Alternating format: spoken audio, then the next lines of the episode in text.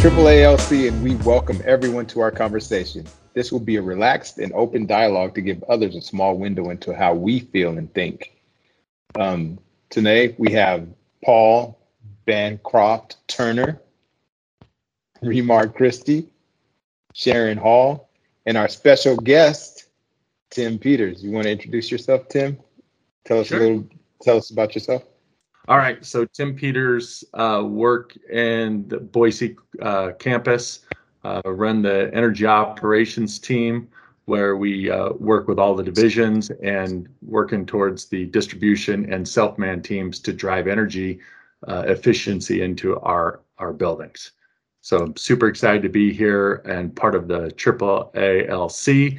Uh, thanks to my friend Sharon Hall, who helped introduce me to this team, which has been a, a, a, great opportunity for me to learn and kind of explore through this. So super, super grateful for that. So the topic today is have we really made progress? And we kind of talked about uh, topics last week and and the main area where this came from, we were talking about George Floyd. We are talking about uh, how things have progressed since the 60s and, and all the protests. Um, but really, the question is, have we made any progress? What do you guys think? Where where are we at in in these times, from your perspective? Start start with Sharon because I I think you kind of started this conversation uh, last week. So let's start with you. Well, I think there's different levels of progression from the 60s. I mean, there's an economic uh, point of view, there is a safety point of view, there is a um, a I guess equality from our ability to gain wealth or or increase our status uh, so there's different perspectives, and I would say, for me, uh, I think we have made limited progress in in different areas.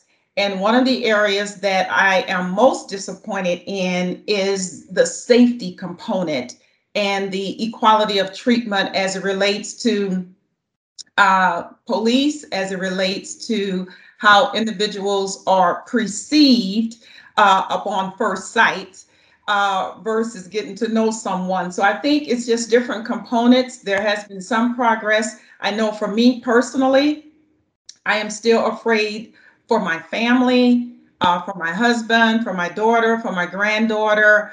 Uh, I'm concerned every time they leave the house still because I know that that potential of them being, um, I guess, profiled is still there. It's still present.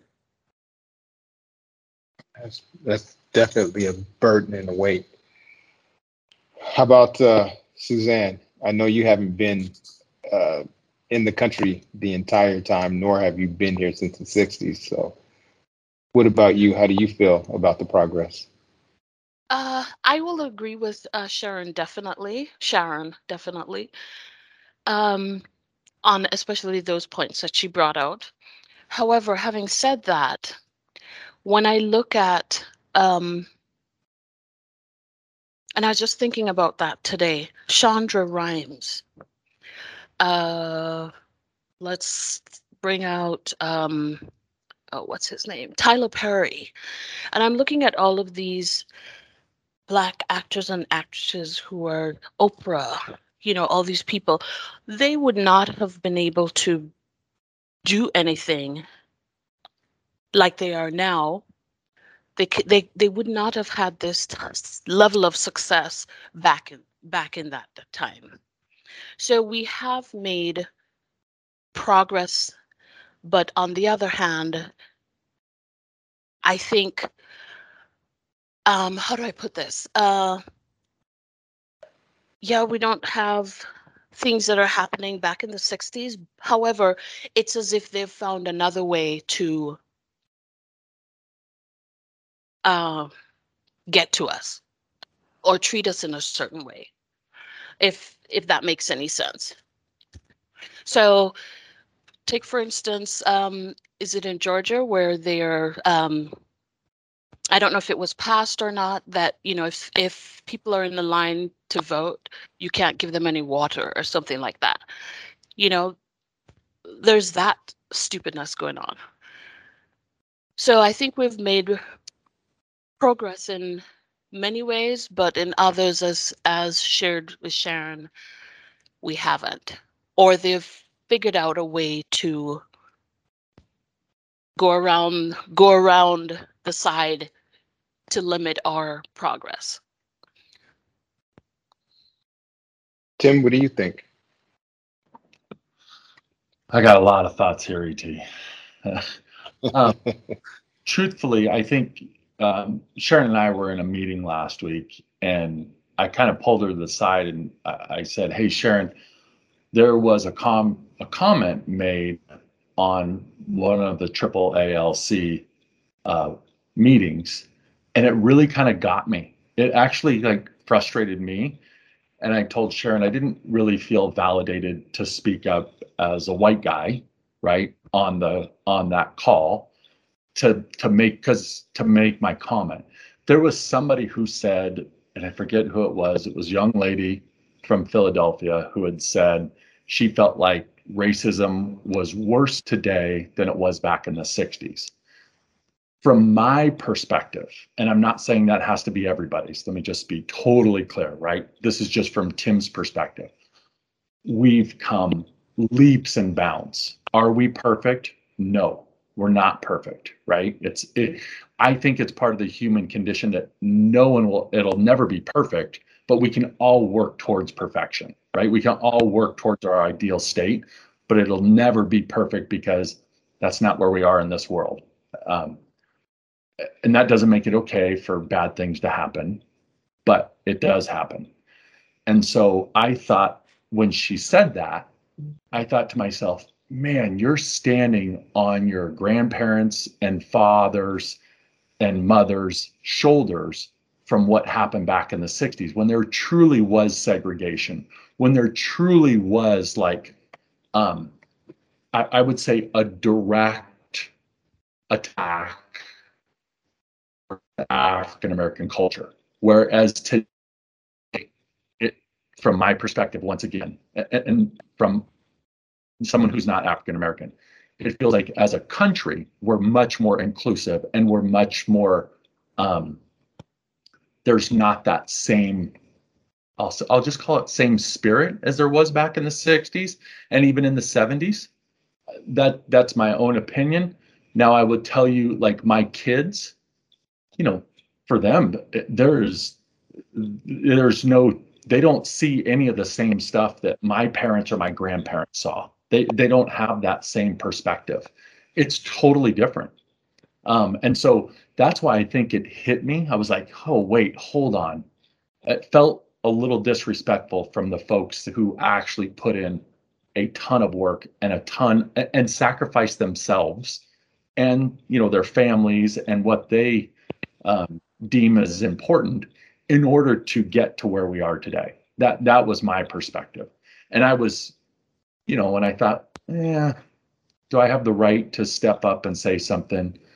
Probably, maybe at another time, maybe at another time when there can be more dialogue, because I think we've come a long, long way. Now, that being said, today I also think we have a lot more visibility into what's happening around the country compared to what we did back in the 60s. In the 60s, you had to go to your TV and see it on one of three channels, and we probably don't even remember that, right? It was ABC, CBS, and NBC, and mm-hmm. you probably had PBS, right? That was where kind of your four channels, and you didn't get anything else, and you got whatever was shown to you. Whereas today, we've got not only those four channels, but probably 300 others, as well as that little device that sits in your pocket that has many different media outlets that shows you constantly what's happening. You know, it's it's instant update. So I think we're much more reactionary today than in the past. There was probably a lot of stuff that happened that, you know, truthfully we just didn't see. It just it just wasn't shown. Today, it can be shown by anybody, anywhere, anytime. So, and I think that that's there's a huge um, risk that goes with that, and a huge um, opportunity or good that comes out of it. We just have to we just have to remember that the immediate portion of that we don't always know what's going on. We don't always what no matter what side whether no matter what side is happening. We we don't have all the information. We have one whatever whatever view, I should say. So that that's my thoughts. Um, happy to expand on them or talk more. No, definitely. We'll, we'll come back to a lot of those. I- think they're awesome. Paul, what, what do you think? Because trust me, I think we all have some thoughts on that, but I just want to hit everybody, make sure everybody has uh, a chance to kind of express themselves, and then we can circle back to those thoughts. What do you think, Paul? Yeah, I, I think when we when we discussed this, right? I think it was Rima, me, and Adam. We were on a call last week. We were talking about it, and I, I was at a loss as to how how can it be worse than what I have seen was depicted in the 60s, where you know people literally just being dragged off the street, being beaten, um, being arrested for for wanting to go into a restaurant or going to school. You know, a young girl going to school for the first time when segregation was was done away with. And I think how how could it possibly be worse than that? And um, I'm with Tim a lot. I think I think things have come a long way, and I think that especially you know back in the 60s, right? If you were white and you had an African American friend, you were probably just as shunned if you invited them into your household as that African American was. I mean, I could be wrong. I don't know, but this is just how I perceive it and how it would have happened. But Tim, you're right. These days we do have more media. We have more social media. But I think that racism isn't just uh, anymore using words that are vulgar towards people of a different race. I think it's also a misconception of, uh, you know, I don't like the way somebody speaks. I don't like the way they behave. I don't like the music they listen to. And that's all okay, but you don't judge a person based on those things. You judge them. Well, you shouldn't judge them, but you once you get to know them, then you can make your own thoughts and your decisions. Um, so I think me, social media outlets and web pages, we know that they're all out there. We know there are probably hundreds, if not thousands, of hate sites out there. I'm sure the FBI could give you some numbers on it. Um, but you know, it just because it's not out in the open anymore doesn't mean I don't. Th- and I'm sure Tim, you agree that, it doesn't mean that racism's not there because I'm sure you, you know that it is. Um, but it just makes me think that is it just in places that we just don't see it anymore? Um, or we don't see it as loudly as we did because it's not in the open as much as it was. So I, I think this is a fascinating topic, um, and I'm really looking forward to to hearing everybody's insight to it. Okay, Ree. Yes. Um, I would agree with a lot that Tim said just now, um, because I feel like, you know, just saying it, it's, it hasn't changed really, like, disregards what uh, our forefathers went through, because, you know, in 2021, most of us that are Black or African American aren't um, scared to be lynched and hung up on a tree when people back in the day that was like a literal fear that they had every day. And we don't we don't we don't deal with that. I i, I should say from my perspective most of us don't struggle or deal with having that fear that you know you're walking down the street and you could be mobbed and lynched so i i don't necessarily i think i'm on the fence with it being worse today than it was in the 60s. I do think that sometimes it's more visible than it was back then, just with how technology is now. We have smartphones, we have cameras, we have all this stuff where, you know, something can happen in Texas and we know about it in Idaho 20 minutes later, just because of the way technology and news is. So I definitely think it's a lot of stuff that we don't necessarily think about could be more visible now, but we have made significant strides to be better off than where we were in the 60s. I mean, you just think about um, Brown versus the Board of Education was 1954, I believe. I can look it up. But that was Yeah, 19, yeah, yeah. 1954. I was right. Yes. Um, but that was to desegregate schools. So you think about it before 1954, black people couldn't go to the same schools that white people went to. And now you, they can't stop someone from going to a particular school um, legally. There's other ways that people can do that in terms of, you know, uh, pricing school to where people of low income can't go there, stuff like that. But it's not as um, I would say it's not as in your face as it was back then. And um yeah, so I think I'm still trying to like put together all my thoughts on it. Just honestly being like one probably the youngest person on this podcast and not having a lot of uh experience with a lot of this stuff. I have to research a lot of it and like find out a lot of stuff that um I wasn't alive for. So I'm learning about it as I go on, like, oh, this you couldn't do this back in the day, but you can can do it now. So Mm, all that to say, I would say it is definitely, from my perspective, better now. Stuff has definitely changed to where we can go to school where we want to go to school. We can have houses in areas where we generally want to have houses in areas. Yes, there's still there's still redlining. There's still all that stuff that is still you know, deeply embedded in society that we haven't quite fixed yet. But I think we've definitely progressed since the 60s. Right. And, and one of the things I, I kind of sent out, but I didn't send out to everybody. I, I think I was just dialogue back and forth with you, Remar. Um, when you look at the statistics, Hey, Elmer, Suzanne Yeah. just made a really good point of that we can drink at water fountains. We can sit anywhere on the bus Yeah. now. The 60s, Yeah, absolutely. 60s, we can do that. So yeah, there's there's a lot of progression. It's not like Tim was saying, it's not Yeah. perfect, but we have definitely progressed. I mean, we had a black president for two terms, which I mean, there's people that are still alive today that thought they would have never seen that in their lifetime. And Right. so no, absolutely. And, and some of the things I was going to bring up were, you know, if we look at family wealth statistics, although they're not equal to white, uh, blacks aren't equal to whites, we've still grown at a slower rate. And we did have dips, but we're still growing, right? And I, I don't want to throw out those statistics because statistics can be skewed, but in general, we have grown. And I think that's true. Um, also, also our poverty rate has decreased. That's another one, right?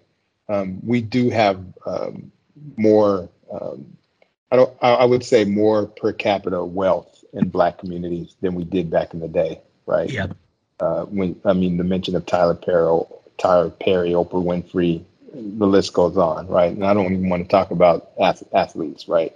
right. So there's a whole bunch, there's a litany of, of, of statistical improvements. Um, maybe the person, the, the lady from Philly, her point was maybe from her perspective, uh, the unseen racism may be worse for her, right? Right. Um, and that that might be another discussion because I'm pretty sure that's where Sharon was going when she says it depends on these categories, and she listed these different categories. Um, we can't deny that there's been change. Um, and also, she was younger too, if I'm not mistaken. So Yeah. again, that was from a younger person's perspective that haven't hasn't really seen it, right? Seen everything. So Right. And, And it these, was sorry, it go was. Supercharged. Sorry, Ramon, it was supercharged with the George Floyd uh, verdict that had just come out. So Yeah. I think that was her. I think she was more emotional than she was thoughtful on that comment. From my perspective, Right. that's kind of how it felt. Right. And I I would say like for us living in bigger metropolitan areas, which have generally progressed better than, you know, uh smaller uh I'm trying to find the correct word instead of what I'm well, pockets. There's, thinking in there's my head. pockets. Of yeah there's pockets of like you you never know where someone is coming from in their like perspective and i wish we could find out who that was to like bring them on the podcast and have this conversation with them but you know i i think it would be like unjust for us to say like the whole country or the whole world has progressed because we we know there's places like deep pockets where there's like there's still a lot of hatred and deep-seated racism that people still experience. So you know i would just say there's progression but we still have a long way to go. For me when i when i i've had several conversations about this topic with other people and from my from my perspective as an outsider meaning i was not born in this country i feel strongly feel that we can't say and i'm saying we me i cannot look at it from the perspective of we haven't really made much progress because look at all the things that we can do. Look at all yes there are going like the areas that uh, sharon mentioned um, in everything in life people are going to try to uh, stop progress in, in in many ways right? However when i look at it as an outsider um, we didn't in jamaica we have more class prejudice than racial preju- prejudice but i personally looking at it i i don't think or i can't say that we haven't made any progress or things are the same like it was back in the 60s i i personally just don't think that i can say that because to me in my eyes we can do so much more than we did back in the 60s yeah things Yes. are oh go ahead tim No, I was just gonna say, it's interesting as I'm thinking about, we're trying, we're thinking about comparing sixties to today. I guess maybe what I was, Remar, maybe we could just ask you, what do you see today? Like, what is it? You know, because a lot of us from back then will carry our own baggage forward, right? Mhm. Like, what do you see? Where's the opportunity now? Um, I would say for me, it's more a lot of it's like economic. I think kind of what we talked about, what I, I said, like redlining, where back in, I don't even remember when that law was came into effect, but there were certain areas in, in cities and towns where they would literally draw a red line around the area and say, this is where the minorities go. And it's usually a cheaper area. And I I don't think for me a lot of the race racism and racist things that have been in the country we've never truly addressed. I think we've just acted as though they're they're gone. Yeah, 1934, Paul. Thank you. I think we've we've just acted as though, you know, generations have changed and we just act as though these things magically disappear when we don't actually like try to fix the root cause of it. So, you know, actually talking about this stuff like we're doing right now, talking openly about it and just say, hey, this is the history of where we came from. It yes, it's ugly, but this is where we came from. How can we progress to be better for the next generation? I think that's a big thing to to go forward. So economically, I think it's it's it's all about economic equality where any person can can basically um, create the lifestyle that they want to where you know uh, a black person can can create millions of dollars in this con- country same way as a white person or an asian person or whatever you know does that answer your question tim kind of maybe Um, kind of. I think it was like I, I understand like the concept. I'm thinking more of like, what do Have i you- see exactly yeah, what have you felt, or what do you know, just from the younger generation, the 30 year old, like, what Yeah. do you see now? Like, what is actually not actually maybe what's impacted you? You know, have there been because I think that would be a, a different conversation than when Sharon was 30 years old, right? Mhm. And so yeah like she would say, "Oh, well, I wasn't, or I couldn't, or there was things that were there was oppression in a different way." And so I'd like to see, like, from a a thirty year old, what happened? uh, what do you see today? Uh, yeah, uh, Paul just reminded me of something I talked about like weeks ago. So uh, I I, I'm trying to remember when this actually happened, but anyway, my wife and I were at the park uh, a couple months ago, I believe, and this lady lady who just saw us with our son, she struck up a conversation with us, and uh, out of her ignorance, just not knowing how to, I guess, talk to anyone, she said that her grandson was half of what my son was, and that was her statement. And we were like, uh, excuse me, what does that mean? Yeah. And she was like, oh, oh, I mean, he's he's half he's half black, he's half African American. I'm like, why why didn't you just say that instead of whatever you were trying to say? So I think it's, I think it goes back to like people are so afraid of this topic of like racism and oppression and segregation that they don't know how to talk about it, which is why I love what we're doing to where Yeah. we said, okay, guys, this is an open forum. Even if you don't know what's going on, just come ask your questions and you'll be educated and you'll know how to talk about this with someone else. So that's like some of the stuff that my wife and I have personally experienced. And um, I'm I'm also like uh, Suzanne. I'm an immigrant from the Caribbean. I came from Barbados uh, 11 years ago, and I I'm went an immigrant from Louisiana. and I, I went to school in Nampa, Idaho, which is not the most diverse place in Idaho. So I was used to, well, I would say after my first year here, I got used to just being the only black person in a group of all white people. So I just got used to it. So I got used to the looks, the questions, all that stuff.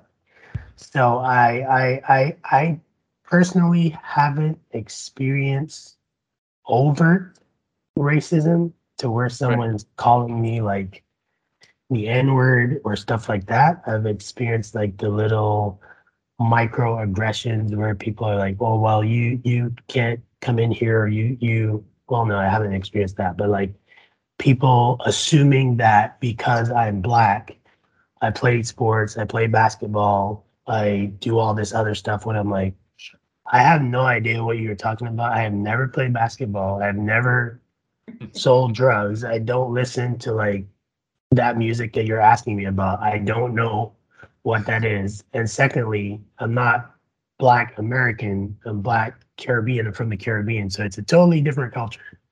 So I think a lot of people that have met me, they were very taken aback that I was different fr- from the black people that they have met in the past. And I always try to tell people that um, that people that don't have a lot of black friends, you can't treat every person that you meet as the same because we're not the same. No person is the same. Like Tim, you and Paul are both white males, but Paul is from the UK. You are not. And even outside of that, you are two different people. So I always try to tell people like everyone's different. Just ask questions, be genuine, be nice, and that's how you you figure out how to to to you know talk to people of different backgrounds, ethnicities, whatever it is. Does that answer your question, Paul? I mean, Tim. Sorry. I think that I think that answers the question. that answers a question, but not the question. no, it answers the question. I think it it helps me kind of like in my mind think, you know, there is a big. I mean, you've kind of said, hey, it, it, there is a big change. Like Yeah. your your entry into America in the last eleven years is different than Sharon in the Mhm. 70s or 60s or 70s, right? Right. Sharon was barely around. I mean, we, Sharon was a wee toddler back then. Nice rebound. and e- and even even with that, Tim, my experience is vastly different from my wife's experience, who she was born and raised in this country, and she has a totally different experience than I do. Where so did she grow up? she grew up. She was born in Pasadena, but she grew up in Colorado Springs, and she was generally the one out of three black people in her school or her class or whatever, or her friend group. And she's talked about how people, you know, come up to her and be like, "Oh, you're so you're so well spoken," or "You're you're you're not like the black people that I've met before in the past," and she's like, "We are not all the same. I'm just a different person than that one person." So I think it's it's just being for me it's just being willing to have these conversations have conversations Yeah. and just being willing to learn from individuals about what individually is their background and how they perceive things and not taking that as a, a, a blanket statement for everyone that looks like them Yeah. Yeah, stereotyping, stereotyping because of the color of the skin. yeah Yeah, it was that's really so- interesting. Sorry, I, I just one thing I go wanted to interject real quick was we, we were talking about how, you know, you've had your first black president as Mhm. well. And I think about that, Remar, and you, just you saying that about your wife just made me think that no matter what your politics are, I, I don't, really don't care what your politics are, but we've had probably one of the best first ladies who ever existed, who is extremely intelligent, extremely gifted, in Michelle Obama. Mhm. Mhm. and so yeah just just hearing you say that and just and but i know i know exactly why they're saying it and i know exactly where they're coming from and i and honestly i, I sometimes wonder if movies are blamed for a lot of this uh Yes. not not 100% blame but a lot of blame Definitely. is like Yeah, movies, music, whatever it is. I mean, Yeah. um, Entertainment. I have I have this T-shirt on right now that says "Proud Black Dad," and there's a reason that I'm wearing this is because when my son was born, some I my wife and I were out to dinner, and this lady literally said to my wife as I was sitting there, "It's so good that your your his father stuck around," and I'm like, what? what? Yeah. And that was our expression. We're like, what? Why, why would you say that to anyone? Was this from a white person or Yeah. This was like uh, two years ago. Yeah. what? And I was like, why would, first of all, why would you say that to a person that's like sitting right there? And why, what, what would give you the, why would you think that way? And then Right. my, my wife and I were talking about it that night and we were like, first of all, she was wrong for saying that. first of all. But then we were just talking about it together, and we are like, well, may, a lot of the movies that people see and they build these stereotypes off of, a lot of Hollywood movies, it's usually a black single mom, and the dad is nowhere in the picture. And for me and my wife, like both of our dads are still in the picture, we have great relationships with them. So it's like, well, she just based that uh, thought process on what she saw in a movie or whatever it is. So I am I make it a point to like let people know like I am in my son's life forever and I'm here. And ba- whatever stereotype it is that you have about people that look like me not being in their kid's life, it's wrong because a lot of the people that I hang around with, a lot of the dads that I hang around with, they're in their kids' lives a hundred percent. So it, it whatever movie, whatever movie or whatever you're watching, that's not the real thing. That's like a a stereotype that's been put out there that's totally wrong. I I, I, Remar, I'm telling you, if that lady had said that to me, I know, I know. I probably would have said something to her to make her think twice about asking somebody that again. And so my- I'm sure I would have been polite, Mhm. but I would have given her something to think about. And and that was like not the first time something like that had happened like uh when he was first born people were like always congratulating my wife and i was sitting right there and she and they wouldn't say anything to me and my wife would be like his dad's right here you can congratulate him too we're we're together we're good That- Oh, that's not Remar, just- that, that has nothing to do with you. It happened with me too. yeah, it's got nothing to do with you being black. That's That's just everything to do with you being a man. Male, Yep. yeah, that's just male female. Trust me. Right. That is, but, but, but even to that point, I think I think even going off of the male female uh that point of it, like I make it a point to like just be present in my son's life to even break that stereotype of like that dads are never around or dads are not in their kids' lives because I'm like for me that was not the way I grew up. Like my both my parents were in my life and like strong in my life. So I'm like I'm that's the example that I want to set for people whenever they see me. So that's awesome. Yeah, and I think I think some of that as well. It's like it's, it's, it's the athletes too, right? That get highlighted on that, like uh, Mhm. Ocho Cinco and Yeah, yeah. and numerous other ones, and and so, but you know, they don't they don't talk about the white guys, um, Right. I'm sure, and I'm sure it's just as prevalent. But um, yeah, that, that that that it makes me angry because I think I think you know, first of all, the, it's the movies, and then it's also politicians who spout f- false facts, um, Mhm. and and those numbers you're talking about, um, you know, when somebody walked up and said, "Oh, yeah." I'm glad you decided to stay around or whatever it was. You know, Yeah. that's that's a lot of things that politicians talk about when they say, you know, one in five African American fathers will hang around, and you know, Mhm. whereas three out of five whites will. What I, I don't. Those are false stats. Do not look them up. You're not going to. But that that doesn't help any cause whatsoever. Right. Yeah, I think honestly, I think that one thing that I have just committed myself to do is like break a lot of stereotypes that people have.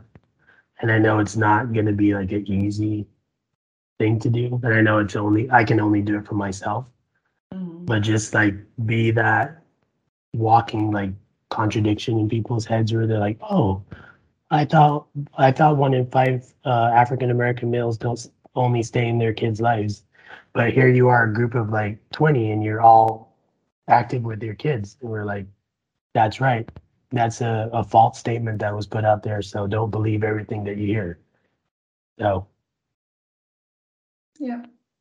You know, I was thinking uh, when uh, when Remar, when you talked about um, the Brown versus Board of Education, and you guys started throwing around dates and all of this good stuff. Uh, and I know I am going to date myself, but that's okay because I wear it well. That's what you guys told Very me. Very young, Sharon. You do. That's Come You on. right. do. That's what you guys told me. Come on now, you're Um, very young. Yes. um, but I recall so from from a change standpoint, and when you guys were talking about redlining and everything, when I go home to Louisiana today, the very uh, neighborhoods that I was bused to uh, because of desegregation, the very neighborhoods that I was bused to uh, now are predominantly black when they were predominantly white back then in the 70s.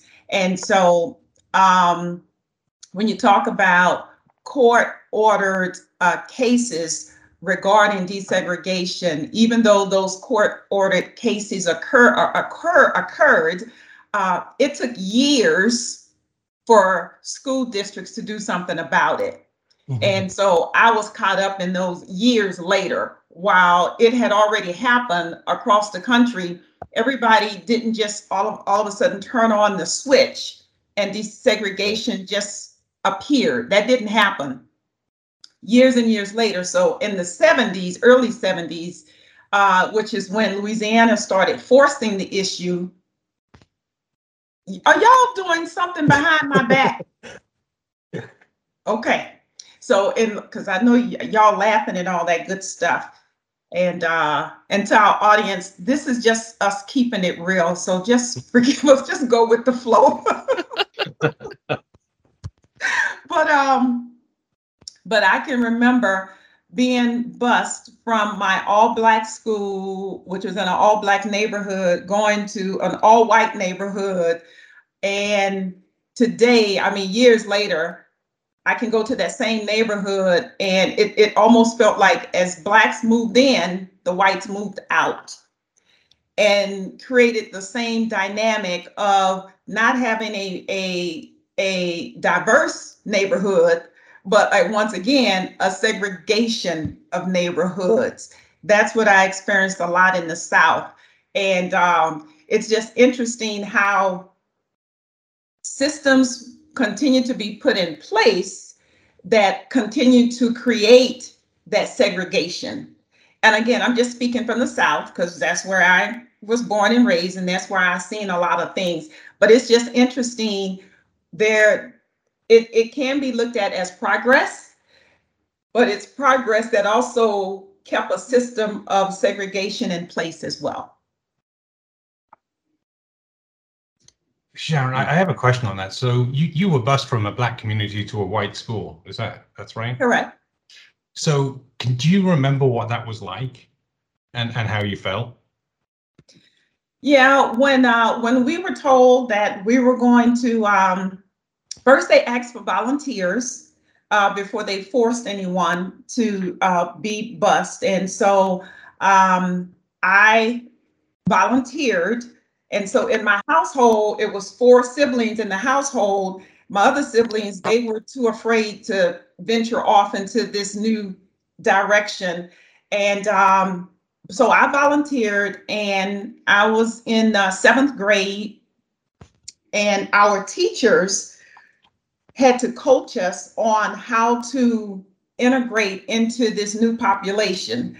And as far as how we should respond um, and not you know that people may look at us differently people may treat us differently. So instead of talking about the education aspect of it coaching you on the education aspect of it you were coached on how to survive. You were coached on how to act. When someone uh, may talk to you about why are you here or your hair or your skin or that kind of thing that's how you were coached you were coached on how to survive and um, so I was Sharon. I don't know. I God just created me this way just to just engage. And so I just help people to know who Sharon was, got involved in sports, got involved in all kinds of things, was still the only black, you know, in on a basketball team, track team, or whatever, or sometimes it was two of us, depending on the sport, and got involved in clubs and people got to know me. And I never had any problems with anybody at school. And I, it could have been because I was tall and they probably thought, I don't want that Amazon coming after me. Just saying. Just, just it's the same today. I don't know. Sharon, and, all and that knew I was coaching- athletic and they probably didn't want to beat down. I don't know. Right. I'm just saying, but no, I, I made friends with people. I never had a problem. Now that wasn't the case for everybody. Every every you know everybody's experience was not like that.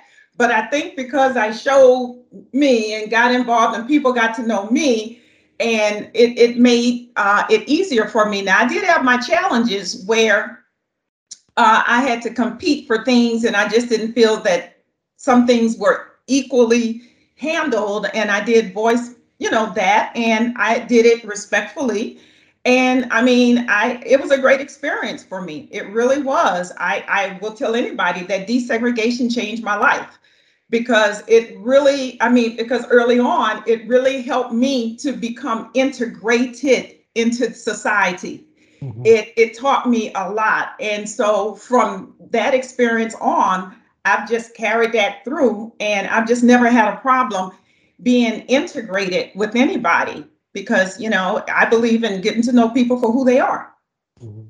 Thank you so taught me a lot and i had a lot of fears as well but you know it was a good experience overall I think one thing that you said that was really telling just now is that you let people get to know you for you and not you as the example for black people. Just get Yeah. you to get to know Sharon.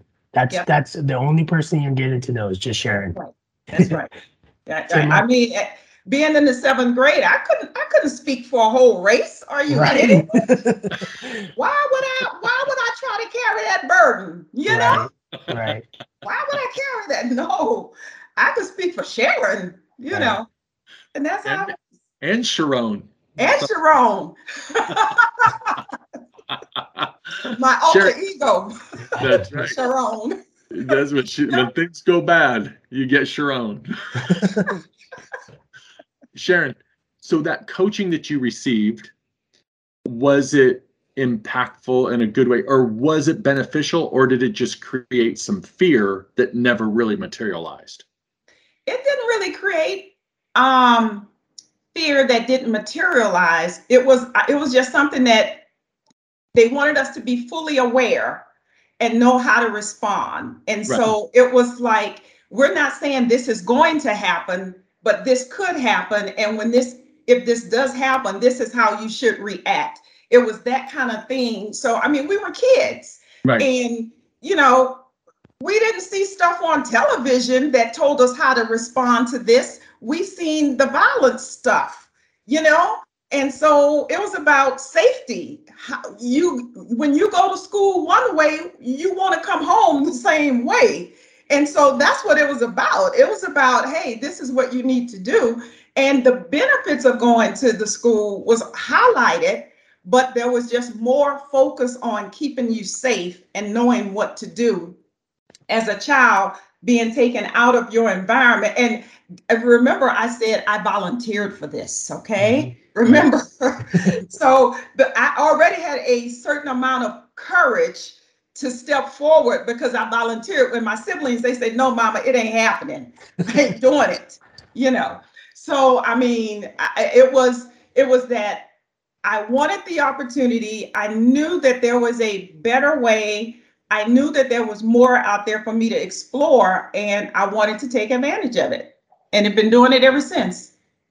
You know, hats off to your parents too, Sharon, because I know there was. You got to think of that as a parent now. In those times, you might have been like, "Hmm, do I, would I let my kid go?" I mean, now I don't think anyone would think twice about it so much, right? right. I mean, it happens all the time, but back then, I could see you know that, that was a lot of courage on your parents' part, and and that's awesome. Yeah, and the fact that I um so I played sports. So the same bus, there was only two buses uh that uh, blacks that that came out of probably there was probably there were a lot of buses. I don't even know how many buses, but there was only two blacks of kids that were bused to this all-white school. And um there were two specific black neighborhoods that were targeted to be bused. So when you think about only two buses going to this all white school, and then I played sports. So guess what? I didn't get to ride home with the black kids. I was I was at school. So the fear that came in is that I my for my mother is that I got to be at school on time to pick her up to make sure nothing happens to her mm-hmm. because I was the only black. And so that's where the fear came in. It's like I went to school with a group of blacks, but I came home by myself because right. there was nobody else there. So that that was the most fearful part, and especially because this was Ku Klux Klan territory. Yeah. So, so my my question, the reason, part of the reason I'm asking you, first of all, the story is incredible, but the second yeah. part is is that that was then, and now you've got kids and you've even got grandkids, right? So yeah. you've seen that progression. You've seen it from the very beginning, all the way through to today. So what I would, well, the reason I'm asking is based on our topic of discussion, which is, you know, is it worse or is it better? How have your kids and your grandkids done in the school systems? Um, have they exper- I mean, have they experienced anything that you would consider to be really bad, or is it just kind of like just some stupidity here and there? No, you guys hear my granddaughter in the background. I'm sorry if you do. Okay, great. Okay, because she's playing with herself and having a great time. Um, but so, anyway, so I can tell uh, you this, Sharon. Before you answer that question, did your were your kids raised in Louisiana? Were you were raised as well? Um, so my daughter, I have one. She okay. was born in California. When she was born, I was in the Navy. uh, and uh, then we moved to Louisiana. And so, uh, but even with moving to Louisiana at this point, she still didn't experience what I experienced. It was like it wasn't, she didn't know anything about any of this stuff. Uh, but since moving to Boise, my daughter and my granddaughter have experienced some not so pleasant experiences. So, my granddaughter, I think I told some of you before, my granddaughter found out she was Black when she was here at the playground because we had never talked to her about uh, her skin color. We just talked to her, you know, everybody is friends, people. but a young kid asked her, uh, basically told her she was black. And so my daughter freaked out. My daughter was like, because my, my, my granddaughter looked with a puzzle on her face, like, I'm black.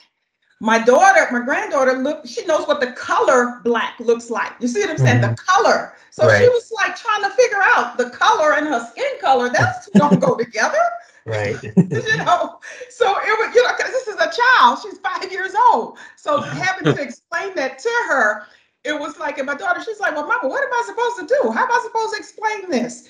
And uh, but you know, we we worked it out, explained it to her because we didn't want her self-esteem to be belittled on any level. And so it's it's reinforcing her beauty in her skin and and being proud of who she is and own who she is. And so uh, but it is quite it's quite hilarious because her little closest friend is a little white boy and they he just loves her to death and they just Right. it's like, boy, will you stop knocking on my door?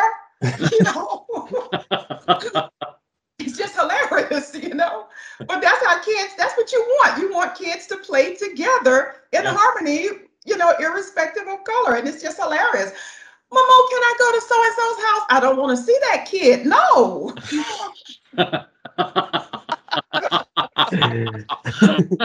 that's what I have to go through, you know. But my daughter, she's she she she, you know, she she's had a few experiences, but she she's okay. She she'll get over it. I say, hey girl, you know, your mama done been through this. You believe me, this is how you handle it and keep moving, you know. Right. Right. Yeah. I think. So- uh, oh, go ahead, Paul. Sorry. No, so I was going to say, so it's it's obviously definitely better in the school systems today um, than, than it was in the 60s. Oh yeah. yeah. Yep.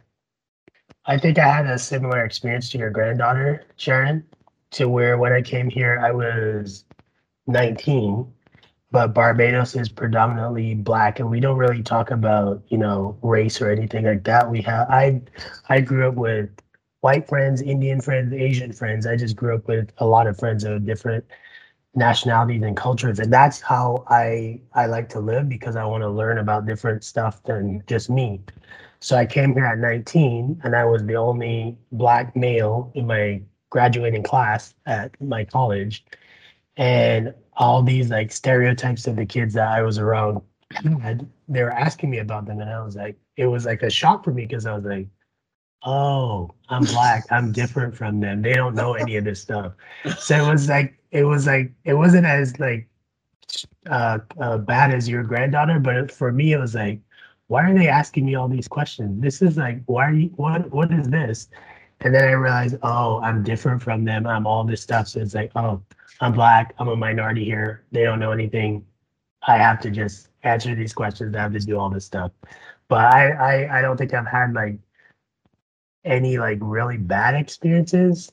Um, even last year, 2020, when everything was going on, we didn't really have any bad experiences, but we were definitely um, wary about places that we were going and walking around and just trying to be safe.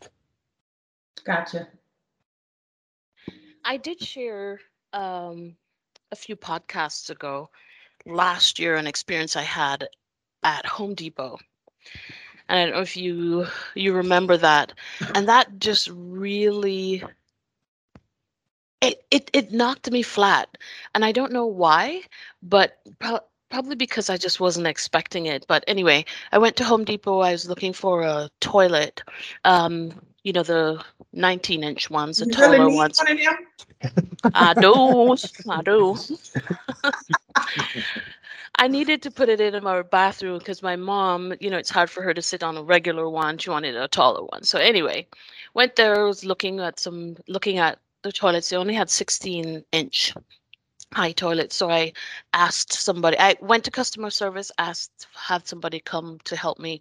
And this gentleman came, an older gentleman came with a younger associate i th- she looked like she was in her 20s or something and so i you know told him what i was looking for and everything and he looked at me and flat out said i don't think you can afford that What? Um, yeah and i said to him i didn't ask you if i can afford it i asked you if you have it if home depot sells it and he says no we don't sell any of those and you know i don't think you'll be able to find it you might have to go on the internet or blah blah blah and that was the conversation and anyway it it just knocked me flat. And normally those things don't. And I you know, it's like somebody slapped me upside my head and it just came out of nowhere. And I I left and I went to my car and I and I just sat there for a good 5 minutes, 10 minutes just thinking about what I had just experienced. And anyway, I went back inside and I spoke to the manager and uh, the manager was no i didn't go i went inside for something else and then i called on my way home i called and i spoke to the manager and funny enough the manager knew exactly who it was Wow. he described it he described the person to me and he said you know we've been having some problems of and you're not the first person who has complained and so i will he's not here today but i will talk to him etc. But that was one experience that I can think of. I have, and I've been in Idaho for a long time. I've been followed a lot in stores and things like that, you know. And sometimes I'll turn around and think to myself, I make so much more than you. You would like to know when you're around following me. Okay, whatever. but anyway, um, you know, people will follow me in the store and things like that. But I haven't had, as Remar said, a horrible experience. But I've had other experiences like that. What's funny though is I was at Win. Um, I was at a another grocery store. won't say where, and um, getting some vegetables. And this gentleman, an older gentleman, came in front of me, and so I thought I was blocking him. So I moved my cart and I said, Oh, I'm sorry. And he said, No, no, no, don't worry about it. And he came up to me. I was pushing the cart and he came up to my side and leaned over on the cart and he started talking to me. And basically, he was telling me that, you know, it's been passed into law now that um, we have a holiday. There's a holiday for you people. and so I said, I said, oh, okay. and he said, yes. And he said, it's not going to happen this year, but next year. he said, next year. And so I just laughed to myself and I thanked him. And I walked away thinking, okay, Suzanne, there are many things that you can think about this or look at it in a certain way. But, you know, I've decided to and this is just me personally, I'll look at a situation and take it for what it is. I'm not going to think about what it may have meant or whatever, because to me, that's just negative energy. Mhm. Yeah. But I just took it that this gentleman was happy for me or happy for us people that we have a holiday now. but I So- just thought I'd share that with you. That's You funny. So You know, Suzanne, I think that's that's like similar to like my situation where the person like wants to talk about this and wants to be nice, but doesn't know how to do How it. to? hmm They're like, oh shoot, there's a holiday for this person. Uh, I need to let them know that I support them and I am with them. How can I do that? And then it's like the most awkward conversation, and, and you know what they're trying to do, but you're like, okay, thank you, and you just walk away. I get that. I, well, I, Suzanne, you know, you know love- what I. I'm sorry. You know, before before you finish, Tim, what I after I thought about it, because you know, I thought, you know, was he being racist? Blah blah blah, and I really genuine after looking at the whole scenario through my head, he's he told me not to go move and he came over to where I was and leaned over the cart. He was like quite comfortable. And I'm looking at him like, um, what are you doing? and he was leaned over and started talking to me and letting me know that there's a holiday now for me you know things like that so i you know just thinking about it i thought you know what i'm going to take it as he was happy for me and he's giving me the information letting me know that's So- how i decided to take it So since you're from Jamaica, was he saying that America passed the Jamaican Day as a national holiday? Is that what he's trying to say? no i he he didn't i know mm-hmm. that he didn't know that i was from Yeah. jamaica but but yeah Yeah, yeah. Go ahead, Tim. Oh, I, you know, it's funny. I was thinking because this always happens. Like, I always think about what I should have said after, right? But the Home Depot wouldn't have been just great. It would have been fantastic when the guy said, "Well, I don't think you could afford it." To say, Well, why not? Why wouldn't I be able to? Mm. And just ask, like, blatantly go make him say, "Oh, uh, you know," because Yeah, he wouldn't have that's how true. to respond. Like, Yeah. Because they only Uh, make them out of gold. yeah, yeah. he would have had to come up with something dumb, right? When and I Len think said self that, maybe. true, True. true. But, But interesting. it just caught me off guard and I was Mm-hmm. just dumbfounded. And normally I'm not. Yeah. No, Uh, but I was just dumbfounded, and you know, it was like somebody punched me in the gut, and and I was also surprised at myself because I don't normally feel that way. But um, the only thing that I said to him was, you know, I didn't ask you how much it was, Yeah. or I know I didn't ask you that it convert, but I asked if you had it. Mhm. You know, it's like Which where do you get off telling me that I can't afford it? I'm like, I know I make probably double what you're making right now, so I don't even know where you're coming to me with that for. you Yeah. know? Yeah. Yep. But anyway, I think sometimes you're like you said, Suzanne, you're just so shocked that they said what they said, and you're like, uh, your your brain isn't computing. You heard it, but you're like, wait a minute, Did I is just? that did I just hear that? Is that really what that person just said? yeah. And you're like, you're either like, okay, I don't want to make a scene, or I'm tired, I don't want to have to deal have this Exactly. conversation, right. or you're just so shocked at the the, the statement that you're like, okay, whatever, okay, and Yeah. you just move on. So yeah. A friend of mine uh, that I went to class, she and I were in high school together, and she lives in Utah, and uh, she lives in St. George, and in a community that's predominantly white. Anyway, she was at church. She's LDS, and she was at church, and uh, she was, they were discussing some things and things like that, and um, she she said this sister was talking, and there was I don't know if it's her neighbor or whatever, but somebody moved in um, that was black. And this sister made a comment and said, Why would they move from all the way wherever this person came from and move here? Don't they know that there are not very many black people here? Why would they move here? And my friend said, Suzanne, it took everything out of me to not say something at that moment because, you know, we're in church. I don't want the law to strike me down right there in front of everybody, but she said, and she said, I just couldn't believe that she would say something like that. You know, like, why would you get off saying, thinking that somebody can't move wherever they want to or go mm-hmm. wherever they want to, you know? But anyway, so she was, she just shared that with me this weekend and, um, it's it's all over, you know, and it's still there. There are a lot of people uh, in our country here that, um, for whatever reason, wants to continue um, being prejudiced or or their stereotypes or whatever, and they're going to believe and act or do whatever they want to do, and that's how they're going to they're going to be. Yeah.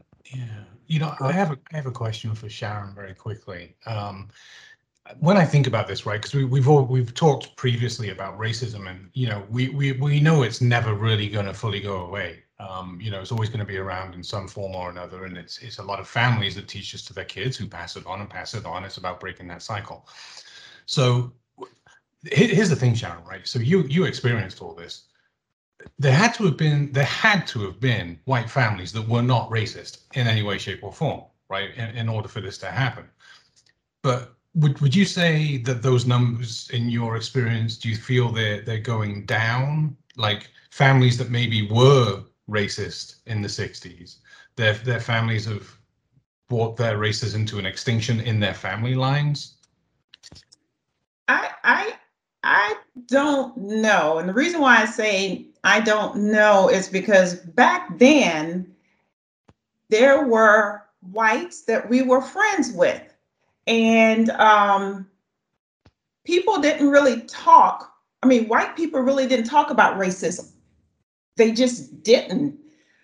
Blacks talked about it because we were feeling it. But again, I came from Ku Klux Klan country. Mhm. So you couldn't just strike up a conversation with a white person and expect that right person to embrace because you didn't know if they were part of the Klan. And for your own safety, you it, it just wasn't smart to do. So I didn't know, but there were outward signs that there were individuals who supported equality. There were outward signs signs but it wasn't like there were actual conversations taking place because of that safety and not knowing. Um, and people did not proudly display their beliefs like they do today. That was the other thing. Um, the klansman was a secret organization where their identities were kept secret and you just did not know. So, growing up in the South, you trusted no white person because you didn't know where they came from. Uh, and you didn't know, you know, the extent of their beliefs. You went by outward signs. And uh, I can remember my mother's boss, a white lady, um, her generosity towards my mother was another reason why I knew that all white people were not bad, that all white people were not racist, that people, white people had a heart and that they had compassion because of um, how my mother's boss treated my mom and how she welcomed my mom's family she welcomed us into her life. And uh, her name was Miss Whitehead. And and and which was ironic, huh? Her name was Miss Whitehead. And I remember it. I remember I'm serious. y'all. Did you just make that up, Sharon? I did not. That's her name. That was her name. this I'm serious. And this woman had so much compassion and so much love. And it was, I mean, she would give my mom generous bonuses. She would always, you know, do, I mean, it was it was just unbelievable what she did. And I was when when she passed, um, it was like we had lost a family member. And my mother grieved for her. When she got sick. My mother was always looking out for her, bringing her food and all these kind of things when she could no when she could no longer work. And i that stuck with me as a child. And so i would hope that uh, white families had that same experience with black families that color was not the uh, criteria for engaging and getting to know someone. Uh, and but that was my first experience with a close with a, a white family that showed me about compassion for another race. And that's why uh, I think because of that relationship that my mom had with her boss, that was one of the things that gave me the courage and the confidence to volunteer to be desegregated. Mm. Because I, my mom had experienced that and she had welcomed us into her life. We're Did that answer your question, Paul? yeah, we're getting some great stories out of Sharon today. yeah. Great story. Yeah, y'all, y'all know too much of my business. Paul, can you repeat that question again? about the the whether Yeah. the yeah so so the the question the question was um um you know the the racism um have you have you noticed that like you know let's say that you had 50 families that lived in a community and 25 of them w- were what you would classify as a race racist families back in the 60s and of those 25 maybe three of them remain right? Uh, where so that cycle's been broken. So you know i'm just i'm just wondering whether or not because you have to imagine that at some point it would have to right? I mean Right. Yeah. kids kids kids go off and they learn things on their own they have kids and they learn things on their own and eventually it, it's going to die out no matter what your parents have said to you because you're going to go to a school you might be filled with oh my god sharon's at this school she's black my parents have warned me all about her and her kind and what they can do mm-hmm. And then I get to know Sharon, and I'm like, oh my God, my parents are completely wrong and they have absolutely no idea what they're talking about.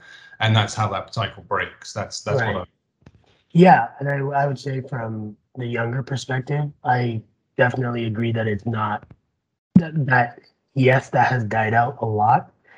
Just coming from where I came from and just coming to Idaho and just meeting a lot of kids that were from, you know, Wyoming in the middle of nowhere where they didn't have a lot of different races to be around with or you know small towns in Idaho or wherever and then I was their first black friend generally and it was their first uh, uh, connection with someone that didn't look like them, and they were just learning all these new things at the, the big age of 19. And for me, it was like you should have known this already. But then looking back at it, it's like okay, you come from a small town where a lot of people, it's probably a small farming town. There's not a lot of diversity there. Why would you know this until you go off to college? And if you're watching mainstream media, movies, whatever, whatever stereotypes are in that, that's what you're going to believe. So I think that definitely it's decreased to where majority of um, white people, white families are not don't have those ideals. The people that do are some of them are a lot more visible, where you know, like, okay, that's what you believe. I'm gonna stay away from you. But most people don't think that way, and if if they come from a family that does and then they go out to a bigger city or a bigger town and they meet different people. Like you said it totally changes their whole um, identity and their thought process on what they were taught before. Because i believe that hate is taught.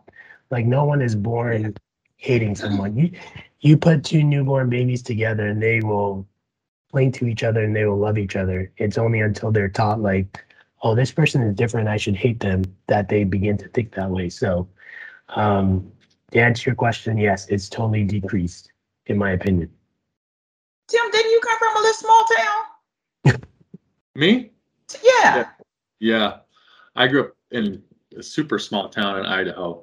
And um, I, I graduated with 68 other kids in my class. 68. Oh, wow. 68, uh, 69 of us in total. And um, like we had no black people in our town in my high school. Um, I went to sc- my first like school where I, uh, my first university is Mhm. where I had uh, like close interaction with black folks. And I can tell you, I had a couple of them that were good friends. We hung around all the time Mhm. right? Two or three, and probably, uh, you know, it was almost like uh, Remar, what you're talking about. It kind of just became you mixed, everybody just mixed, right? Yep. It was like the norm. Um, and sure, there was always racism. I, I would say on both sides, and so Mhm. it was, you know, those that just wanted to interact and kind of get to meet people, and that's the key. Is like you're you're not trying to meet a color you're trying to meet a person A person, yeah. right i mean that's what we all we all really kind of end up just dealing with people. It's not with races. I mean that just helps you kind of bring in like your experiences from your past and helps us either mesh or hey there's some people whether it's white people black people i don't mesh well with because we don't have those same experiences and it doesn't work. It doesn't mean i don't like them it's just that that means we're not hanging out right, Right. it's fine. I don't have anything against them um, and that's that's kind of what happened with me in my first uh, university and then kind of continued on through my throughout life. I, I i think over time what i've kind of found is like it's it's all about people. Yeah. and so when you when you start to invest in people that's when it becomes authentic and real. What i don't want is inauthentic relationships based off of colors of skin or background or some something that you know it, it could be even like religion right Mhm. i mean it, it that inauthentic relationship i think actually becomes more toxic than it does um, Yeah. helping empower like the right motives and the right like friendships that that's just my kind of my take on it so Yeah.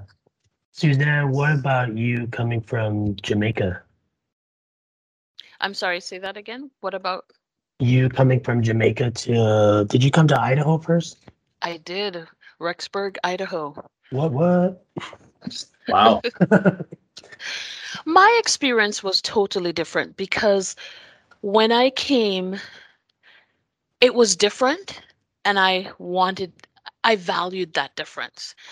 You know, hmm. being around a, a bunch of white people was cool to me. You know, I was one of the few uh, blacks on campus. But so to me, it was, and they treated me as if I was cool because of my accent, and you know, so my experience was different. It was very positive, I should say. Very, very positive. So we, we got five minutes left. I'm just wondering, do we want to do a quick 60 seconds of where you think we are today compared to the 60s and and just just a quick thought, final Yeah. thought? Yeah, let's do it. Let's start with Sharon, Tim, Suzanne, uh, Paul, ET, and then I can wrap up. It's not, it's not worse, but uh, it is different in some areas. Some areas are better and some areas need a lot more tender loving care. Um, my opinion is that we've come a long way from the 60s. We still have room to grow and room to improve in all those areas um, that still that still need that improvement. And, and there's multiple areas to talk about, but I'm I'm happy with the direction we're moving. We're like getting momentum in the right in the right direction. I think that's what I want to focus on is like the windshield and not the rearview mirror. So I'm happy about that. Um, I, I think I, it's, it's very difficult for me to say that we're in a better position than we were in the 60s, only because, um, you know, not not having lived in this country um, and really learning more about Black history over the last few years, um, especially in, in the last few months, talking to Remar, Elmer, Sharon, Suzanne, and everybody else that's been on the podcast. But um, from from the things that I've seen on uh, history um, and so on and so forth. I think we're I think we are in a better position. I think um, it is uh, projected differently than it was in the 60s. Um, I think there's a lot more microaggressions um, now than there probably were before um, to cover that up. But um, I, I think, like Tim said, I think we're heading in the right direction. I think we just need to keep moving in that direction. Yeah, my opinion as far as that goes is is it's obviously better. Um, there's things that I wouldn't be able to, I wouldn't survive if I were there. At least I think, you know, I think I wouldn't take certain things, but yeah, when you're there, a little bit different situation. Right. Um, but in general, um, there are so many. We're we're so far away from where we want to be that it's frustrating, especially in the time that's elapsed since that time frame.